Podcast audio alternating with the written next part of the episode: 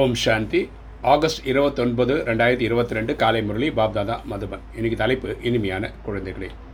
நீங்கள் உங்களது தெய்வீக இனிமையான நடத்தை மூலமாக தந்தையை வெளிப்படுத்த வேண்டும்.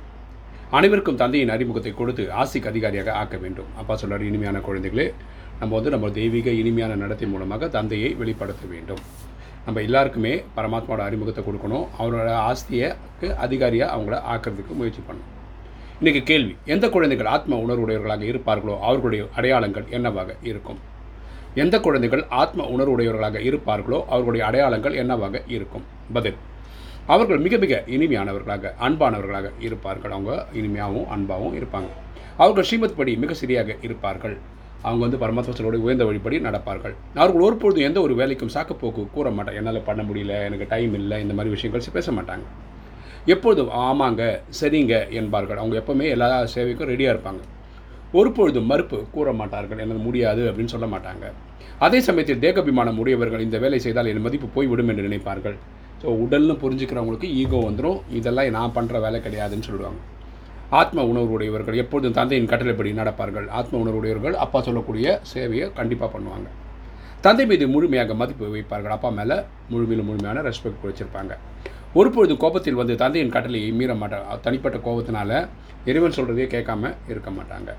அவர்களுக்கு தங்களது தேகத்தின் மீது பற்று இருக்காது. அவங்க தங்களது தேகம்னே நினைக்க மாட்டாங்க ஃபர்ஸ்ட் ஆஃப் ஆல் தன்னை ஆத்மான்னு புரிஞ்சுப்பாங்க. இந்த உடலில் நம்ம தான் இயக்கிட்டு இருக்கோம்னு புரிஞ்சிருப்பாங்க. சிவபாபாவின் நினைவினால் தங்களது வளங்களை அபிவிருத்தி செய்வார்கள். அழிந்து போக விட மாட்டார்கள். அப்பா கொடுக்கக்கூடிய ஆஸ்தியை நல்லபடியாக யூஸ் பண்ணிப்பாங்க. தெய்வீக குணங்கள் தெய்வீக கலைகள் அஷ்டசக்திகள்லாம் நல்லபடியாக பயன்படுத்திப்பாங்க. இன்றைக்கு தாரணை ஃபஸ்ட்டு பாயிண்ட்டு முதல் தரமான ஞானமுடைய ஆத்மாக்களாகிய ஆத்மாக்களின் சேர்க்கையில் இருக்க வேண்டும். நம்ம வந்து நம்மளுடைய இந்த நாலேஜில் ரொம்ப வருஷமாக இருக்கக்கூடிய இல்லை அந்த நாலேஜில் பீக்கில் இருக்கக்கூடிய ஆத்மாக்களோட தொடர்பில் இருக்கணும். ஆத்ம உணர்வுடையராக ஆக வேண்டும். தேக உணர்வுடையவர்களின் சேர்க்கையிலிருந்து விலகி இருக்க வேண்டும். தன்னை உடல்னு புரிஞ்சிருக்கவங்க இல்லையா? ஈகோவில் போகிறவங்க விகாரத்தில் போகிறவங்க கூடலாம் நம்ம பழகக்கூடாது. ரெண்டு யஜ்ஞத்தை மிகவும் அன்புடனும் உண்மையான உள்ளத்துடனும் பராமரிக்க வேண்டும். இந்த ருத்ர ஞான யஜ்ஞத்தை நம்ம அன்பாக அக்கறையோடு நம்ம பாலனை பண்ணணும்.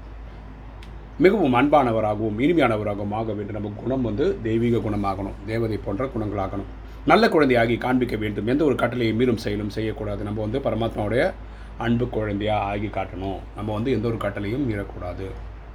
வரதானம். ஞானம் குணம் மற்றும் சக்திகளின் மூலம் நிறைந்தவராகி தானம் செய்யக்கூடிய மகாதானி ஆகுக. ஞானம் தானம் குணம் மூலம் நிறைந்தவராகி தானம் செய்யக்கூடிய மகாதானி ஆகுக. விளக்கம் பார்க்கலாம். முழு நாளில் யாரெல்லாம் ஆத்மாக்கள் சம்பந்தம் மற்றும் தொடர்பில் வருகிறார்களோ மகாதானியாகி அவர்களுக்கு ஏதாவது ஒரு சக்தியின் ஞானத்தின் குணங்களின் தானம் கொடுங்கள். ஒரு நாள் ஃபுல்லாக நம்மக்கிட்ட நிறைய பேர் இன்ட்ராக்ட் பண்ணுறாங்க அவங்களுக்கு நம்ம என்ன பண்ணணும்னா ஞானம் குணம் சக்திகள் கொடுக்கணும்.